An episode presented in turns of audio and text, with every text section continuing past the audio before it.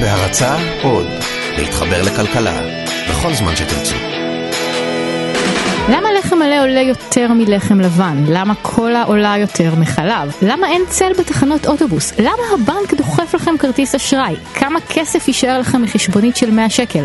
האם תהיה לכם פנסיה? היי, אנחנו חיות כיס, הפודקאסט של כאן באמת, ובפרק הזה ניסינו לעשות משהו קצת אחר. לפני שבוע ביקשנו מכם בטוויטר לשלוח לנו שאלות, והלכנו לחפש תשובות. שלום לשאול אמסטרדמסקי. היי צליל. אני צליל אברהם, ואלה התשובות שמצאנו. שרון בן שאל אותנו מי מתכנן את תחנות האוטובוסים הקטנות שאין בהן צל ועמית תומר בדקה את הנושא ממש לעומק על בשרה. עמית. נכון אז אה, שרון אם אתה מתכוון לתחנות בגוש אה, דן מי שאחראי לזה הוא חברה צרפתית שנקראת אה, JC דקו. החברה הזאת היא בכלל חברת פרסום ויש לזה בעייתיות מאוד גדולה ניגע בתכף אבל בואו קודם כל נגיד מי בכלל בוחר את החברה הזאת. אז למשרד התחבורה שהוא אחראי על כל התחום הזה אין תקנות שמגדירות איך תחנת אוטובוס אמורה להיות בנויה. ככה בעצם כל עיר עושה מה שבא לה. בעיריית תל אביב ערכו מכרז לפני uh, כמעט עשור, ב-2008, וקבעו שעל הפעלת התחנות תהיה אחראית החברה הצרפתית, כאמור JC דקו. היא חברת פרסום, לכן לא אכפת לה להשיג כמה שיותר שטח ובולטות לשלטי החוצות, ופחות אכפת לה מאיך לנו הנוסעים יהיה הכי uh, נוח. משך הזיכיון שניתן לה אגב הוא מאוד ארוך, 15 שנה עם אופציה להארכה של עשור אה, נוסף, והבעיה היא שגם עיריית תל אביב לא פיקחה על הפעילות שלה תוך כדי מחשבה עלינו. ויצא בעצם שהרבה מהתחנות בתל אביב הן נטולות סכך, שמגן מגשם בחורף ונותן לנו צל בקיץ. אמ, אין הרבה מקומות ישיבה גם, לפעמים פתוחות בצדדים כדי שיהיה קל יותר לראות מהכביש את שלטי החוצות. שורה תחתונה, כמו שאמרנו, חושבים על הפרסום ולא על הנוסעים שמחכים אה, בתחנה ומסתכלים על השלטים האלה.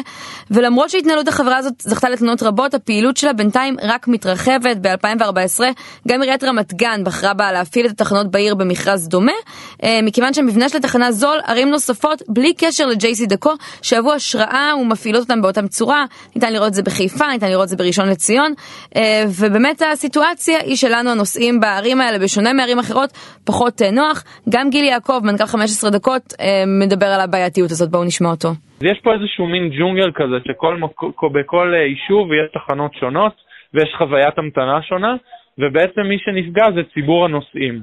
אנחנו היינו מצפים שיהיה איזשהו תקן מחייב למה זה תחנת אוטובוס, איך התחנות האלה יהפכו להיות אה, יותר נעימות מבחינת ההמתנה במיוחד בתנאים של אה, שמש וגשם. אז לא רק בארגון 15 דקות חושבים ככה, גם במשרד התחבורה הבינו כבר שהמצב הזה בעייתי, הם פרסמו ב-2015 טיוטת הנחיות על עיצוב סככות המתנה לאוטובוסים, שבעצם כל הרעיון בזה שהדגש יהיה על הנוחות שלנו ולא על אה, שום דבר אה, מסביב, אבל עברו מאז כמעט שנתיים, היא טרם אושרה, היא לא נכנסה לתוקף מאז, אה, נשארה כמשהו שהציגו לכנסת. שאלנו את משרד התחבורה מה קורה עם זה, והם אומרים שזה מושלם אה, בשבועות האלו ונמצא כבר בשלב האישורים האחרונים.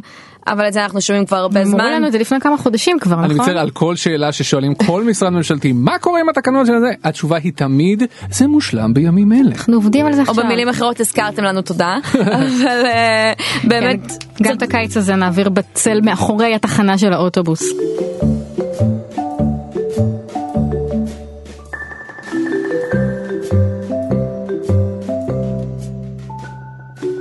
Too honest ו-all my things שואלים איך אפשר לדעת אם מה שחוסכים לפנסיה זה מספיק? מה הסיכוי שתהיה לנו פנסיה סבירה? ואם זה לא מספיק אז כמה כדאי להפריש באופן פרטי?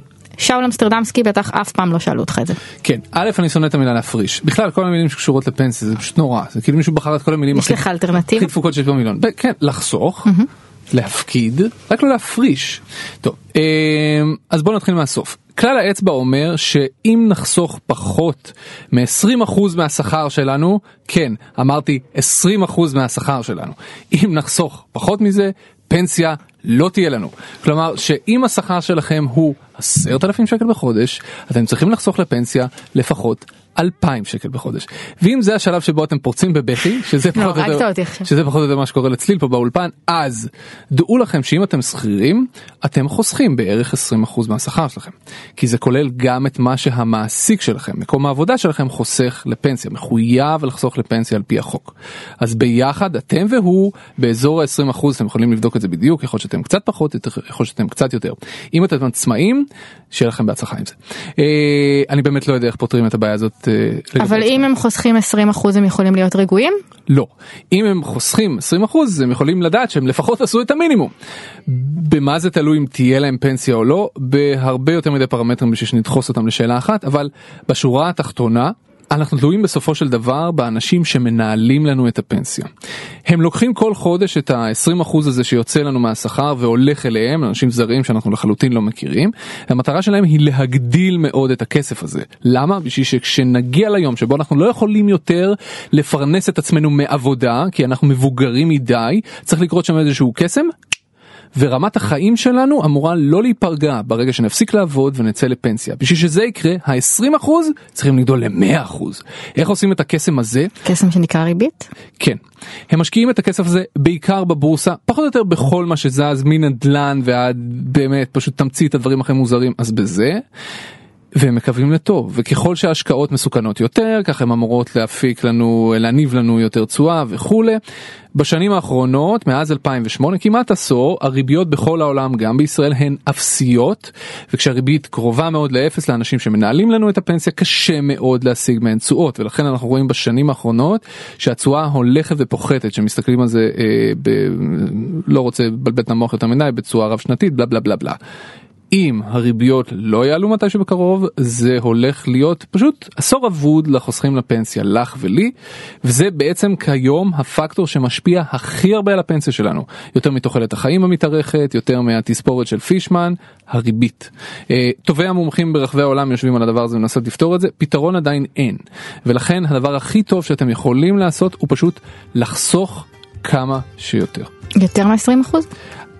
בואי נגיד שזה כבר לא ריאלי וגם יש מגבלות מס אבל מי שיכול כן. ולהתפלל.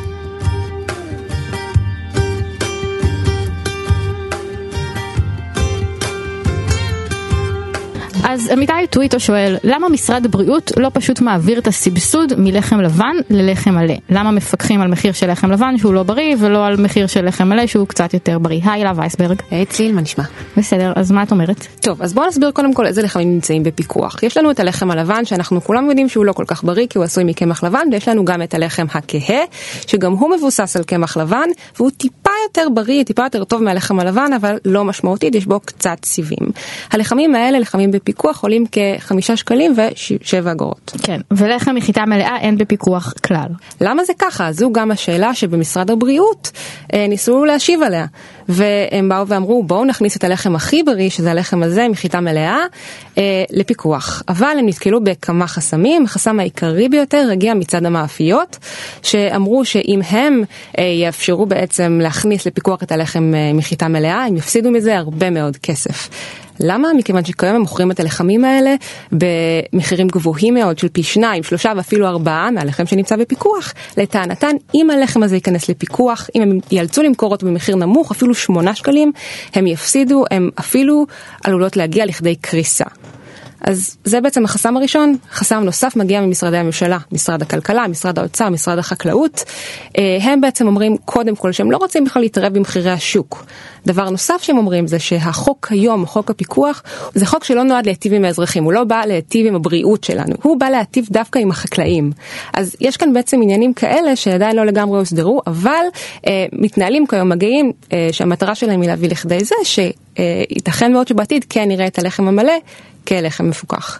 אוקיי, אז מה קורה עכשיו? אז עכשיו בעצם משרד הבריאות אומר שהוא נמצא בדין ודברים עם משרד הכלכלה ומשרד החקלאות כדי, ומשרד האוצר כדי להביא לזה שימצאו איזשהו פתרון יחד עם אותן מאפיות על ידי סבסוד שלהן וכן הלאה, כך שבסופו של דבר בתקווה נוכל לראות לחם הרבה יותר בריא שמבוסס על חיטה מלאה. בסופרים שלנו שזה דבר שיטיב בעיקר עם השכבות החלשות. החלק הכי אבסורדי בסיפור הזה זה שאתם יודעים מה ההבדל בין קמח מלא לקמח לבן? שקמח אה, לבן צריך לקלף, זה יותר עבודה. בדיוק, בשביל להגיע לקמח לבן צריך לעשות פעולה על הקמח המלא. כלומר, באופן תאורטי לפחות זה היה אמור להיות זול יותר לייצר קמח יש מלא. פה אבסורד, כן. אבל הגענו לכדי אבסורד והיום בגלל שפסי הייצור הם כבר כאלה לעשות פסי ייצור חדשים אני מניח שהדבר הזה לכשעצמו עולה יותר כך שזה בסוף מבחינה כלכלית כל הדבר הזה יתהפך על הראש והתוצאה היא שאנחנו אוכלים אוכל פחות בריא. אף אחד לא היה רוצה לסבסד מוצר אבל בתכלס לא היה צריך לסבסד את זה זה אמור לעלות לפחות אותו דבר אם לא, אם לא זול יותר מאשר הלחם הלבן אה, ואם אני מכיר את משרד האוצר הוא פשוט לא ייתן לזה להיכנס לפיקוח.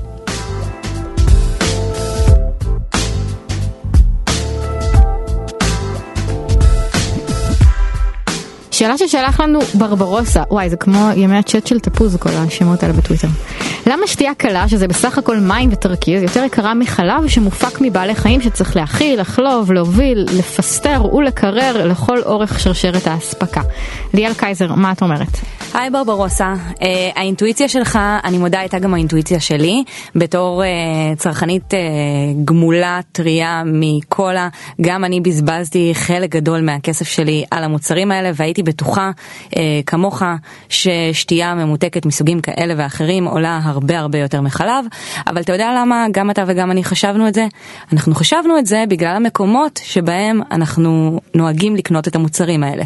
כי האמת היא שזה נכון שאם אתה נכנס לפיצוצייה ב-11 בלילה וקונה חצי ליטר קולה, אז היא תעלה לך תשעה, עשרה וצפונה, אם אתה בנתב"ג אז בכלל שיהיה לך בהצלחה. אה, והחלב יעלה לך תמיד חמישה שקלים ושבעים וחמש אגורות כשאנחנו מדברים על חלב שלושה ליטר בקרטון. אבל כשאתה הולך ועושה השוואה, אתה מגלה שאם אתה נכנס לאחת מרשתות השיווק הגדולות, אז בעצם ליטר וחצי של קולה עולה בין 6.20 ל-7.60, שזה אומר שגם בתמחור הכי יקר, אה, ליטר קולה עולה בערך אה, חמישה שקלים ועשר אגורות, וחלב שלושה אחוז בקרטון עולה 5 שקלים ו-75 אגורות, שזה יותר. מה שאומר שבעצם כשאנחנו קונים את הרעל שלנו בפיצוצייה, אנחנו משלמים על המיקום איפשהו באיזשהו אזור מרכזי ולא באזור תעשייה, ועל השעה של הפעילות ודברים מהסוג הזה, ואז זה עולה יותר. במקרה הזה חלב שאכן יש פרה שחולבים אותה ומגדלים אותה ומאכילים אותה ומשנעים והכל יעלה פחות, ואז באמת הוא עולה פחות בגלל שחלב הוא מחיר במחיר, אה, הוא מוצר במחיר מפוקח. אה, שזה אומר שגם כשמוכרים אותו בפיצוצייה לצורך העניין, אי אפשר אה, לשקלל פתאום את העובדה שמשלמים למוכר על משמרת לילה או משהו מהסוג הזה, ולכן אז המחיר שלו יהיה זול יותר משתייה קלה. עוד דבר שחשוב שתשים לב אליו זה שיש כל מיני uh, שטויות ממותקות שאתה כנראה מתעלם מהן כי אם אתה תיכנס לסופר לצורך העניין ותבקש לקנות uh, בקבוק של uh, קריסטל תפוזים אתה תגלה ששני ליטר עולים 4 שקלים שזה אומר שליטר אחד עולה בערך 2 שזה הרבה פחות מכמה שאתה משלם על ליטר חלב והתשובה היא שאתה יודע אנחנו כנראה לא משלמים רק על תהליך הייצור של המוצר אבל uh, בוא נשמע את זה ממי שהיה הכלכלן הראשי של רשות ההגבלים העסקיים. עם דוקטור שלומי פריזת. כשאתה קונה בקבוק קוקה קולה, אתה לא קונה רק את המים ואת הסוכר ואת הצבע השחור הזה שיש בקולה, אתה קונה גם את המותג שנקרא קוקה קולה. והמותג שנקרא קוקה קולה הוא מותג שאנשים אוהבים לצרוך, יש לו המון שווי, מפרסמים אותו בכל שלט ובכל, אה, תחת כל עץ רענן. אה, לדברים האלה יש עלות ויש שווי לצרכן. ולכן כשאתה קונה בקבוק קולה, אתה משלם לא רק עבור עלות הייצור של הקולה, אלא גם עבור עלות הייצור של המותג שנקרא קוקה קולה, שמשקיעים בו כבר אה, אה, כמה וכמה עשרות של שנים. ורק נגיד, קולה זה לא בריא ושאול מתנגד שאנחנו נשתה אותה. אני שמח שאמרת את זה. Mm-hmm.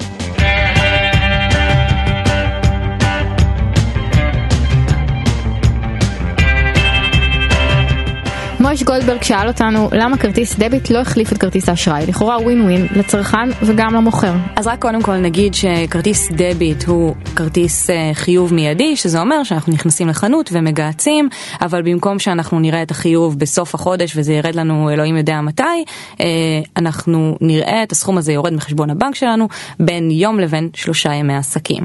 לעומת כרטיס אשראי שבו כאמור אנחנו מגהצים ובסוף החודש אנחנו רואים את זה בחיובים שלנו, יש איזה יום שהוא היום השחור והכל יורד. אה, והאמת היא שזה ווין ווין גם לצרכן וגם לעסק, פשוט לא בישראל. אז זה ווין לבעלי העסק, כי בניגוד, כי כמו כולם, הם אוהבים לקבל כסף כמה שיותר מהר, וכשאתה משלם להם בכרטיס שהוא כרטיס דביט, אז הם רואים את הכסף מהר, זה חוסך להם כל מיני עלויות שבאות uh, בדרך, וזה אמור להיות ווין ללקוח, בגלל שזה אמור לחסוך לנו uh, חלק מההוצאה. אז העסקים באמת יכולים לחסוך ככה לפי הערכות של רשות ההגבלים העסקיים, משהו כמו 500 מיליון שקל בשנה, שזה המון כסף. אבל לצרכן, בהרבה מקרים זה פשוט יעלה יותר. אם החיוב המיידי יכניס אותך למינוס, ובניגוד לאינטואיציה שנגיד הייתה לי, שלא משתמשת בדביט, אפשר להיכנס למינוס כשאתה משלם בדביט, כל עוד יש לך הבנה כזו עם הבנק. ולכן, אם כשאתה משתמש בדביט, והכסף ירד לך תוך יום או שלושה, אתה תיכנס למינוס, אז האמת היא שזה יעלה לך הרבה כסף, כי אנחנו משלמים המון כסף על המינוס שלנו. אה, ולכן זה לא אטרקטיבי, וכולנו יודעים שיותר מחצי מהישראלים נמצאים במינוס, ושליש מהישראלים אומרים שהם במינוס אה, כרוני, ולכן לרובנו זה פשוט יעלה הרבה יותר לשלם בדביט. אה, מעבר לזה, היתרון האמיתי ללקוחות הוא ללקוחות משני סוגים. או ללקוחות שהם לקוחות מאוד מתוחכמים, זאת אומרת, אנשים שהם נורא מודעים ובפוקוס ויודעים, ואז באמת אלה האנשים שיהיה להם גם כרטיס דביט בארנק, והם ייכנסו, אה, יסתכלו על מכונת פחיות ויגידו, אה, יראו שכתוב עליה שהעמלה היא חצי שקל, ואז הם יבחרו לשלם בדביט שלהם. אלה שגם לא ייכנסו למינוס לעולם. כן, ובדרך כלל הם לקוחות נורא מתוחכמים, והם יכולים גם לשלם בדביט תמיד, כי אותם זה לא יכניס למינוס. הצד השני של המטבע הוא לקוחות מאוד מאוד חלשים, שלא מקבלים אשראי מאף אחד, ולכן הם לא יכולים להסתובב עם כרטיסי חיוב, ואנחנו רואים אותם לפעמים עם סטפות של uh, מזומן בכל מיני צורות, להם יש אפשרות לקבל כרטיס פתאום, גם אם uh, יש להם רק חשבון בבנק הדואר או אין להם חשבון בכלל. אבל האנשים הממוצעים שרובם נמצאים uh, במינוס, זה פחות חסכוני. בנק ישראל ורשות ההגבלים העסקיים ניסו להפוך את השימוש בדביט ליותר אטרקטיבי, הם עשו רפורמה בעניין הזה בשנת 2015 והם הורידו כל מיני מהעלויות שיש לציבור להשתמש בדביט, נגיד פעם היו גובים ממך עמלה על כל חיוב בנפרד, כל שורה בכרטיס הדביט שלך, אז את זה ביטלו. אה, הם אומרים שזה אפילו מתחיל להצליח כי העלות, אה, כי עברנו מחמישה אחוז מסך כל כרטיסי החיוב שהיו דביט לבערך שמונה. האמת היא שהיתרון לצרכן הוא רק בטווח הארוך. זאת אומרת, ההנחה היא שאם העסקים יחסכו לעצמם חצי מיליארד שקל בשנה, אז אולי בסוף זה יתגלגל אלינו. אפילו בנק ישראל בעצמו סקפטי בעניין הזה, בדוח שהוא חיבר על אה, רפורמת הדביט הוא אומר, אנחנו עוד לא ראינו שעסקים ממהרים כל כך לגלגל את החיסכון שלהם על הלקוחות, אבל אלוהים יודע, ובעניין הזה השורה התחתונה היא כזו, אם העסקים יהפכו את זה לאטרקטיבי עבורנו, להשתמש בכרטיסי חיוב מיידי, אז אנחנו נשתמש בכרטיסי חיוב מיידי. לצורך העניין, יש, אה, יש גופים שזה ממש דרמטי. אה, אתר הזמנת חופשות, קאיאק, יש שם הבדל משמעותי אם את מזמינה את כרטיסי הטיסה שלך בדביט או בחיוב רגיל. כשזה יקרה גם בעסקים בישראל, אולי באמת זה יהיה ווין ווין ואנחנו נבחר בכרטיס הזה. בקיצור, בפעם הבאה מויש, שאתה הולך לקנות משהו, לא משנה, כוס קפה או משהו, תשאל אותנו, תגידו, אם אני אשלם בדביט, זה יעלה לי פחות? ואז, כשבתי העסקים יתחילו להגיד לך כן, יותר אנשים יעברו לדביט.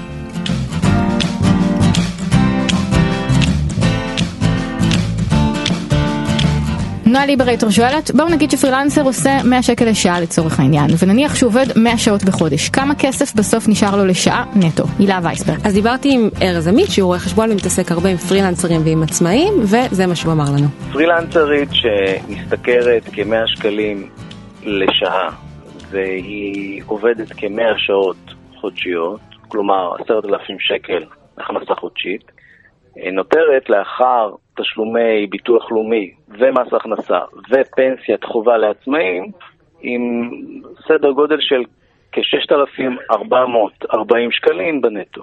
וזה תוך שאנחנו מביאים בחשבון שמדובר ב-2,000 שקל של הוצאות, ואז השורה התחתונה היא שעל אותם 100 שקלים שהפרילנסר מקבל, הוא נותר עם 65 שקלים בלבד בכיס שלו. ופה כדאי גם לשים לב איזה הבדל עצום, נכון? יש בין להרוויח עשרת אלפים שקל ברוטו בתור שכיר לבין להוציא חשבונית של עשרת אלפים שקל. לגמרי, אם אתה שכיר ואתה משתכר עשרת אלפים שקל בחודש, אז אתה נותר עם פחות או יותר שמונת אלפים שקל, בעוד שראינו שאם אתה עצמאי אז אתה מקבל הרבה הרבה פחות. וזה בגלל הוצאות, וזה בגלל ביטוח לאומי ופנסיה, הרבה מאוד הוצאות לעצמאים בישראל. אנחנו היינו חיות כיס, הפודקאסט של כאן באמת. אתם יכולים להיכנס לפייסבוק שלנו או לעקוב אחרינו בטוויטר ולשלוח לנו עוד שאלות או הערות או רעיונות לפרקים שאנחנו חייבים לעשות לדעתכם. ויש לנו עוד פודקאסטים, אתם יכולים לשמוע אותם באתר של כאן. תודה רבה למפיק שלנו רום אטיק, לטכנאי השידור אסף רפפורט ולאייל שינדלר שהביא לשידור. תודה לכם שהקשבתם, ביי ביי.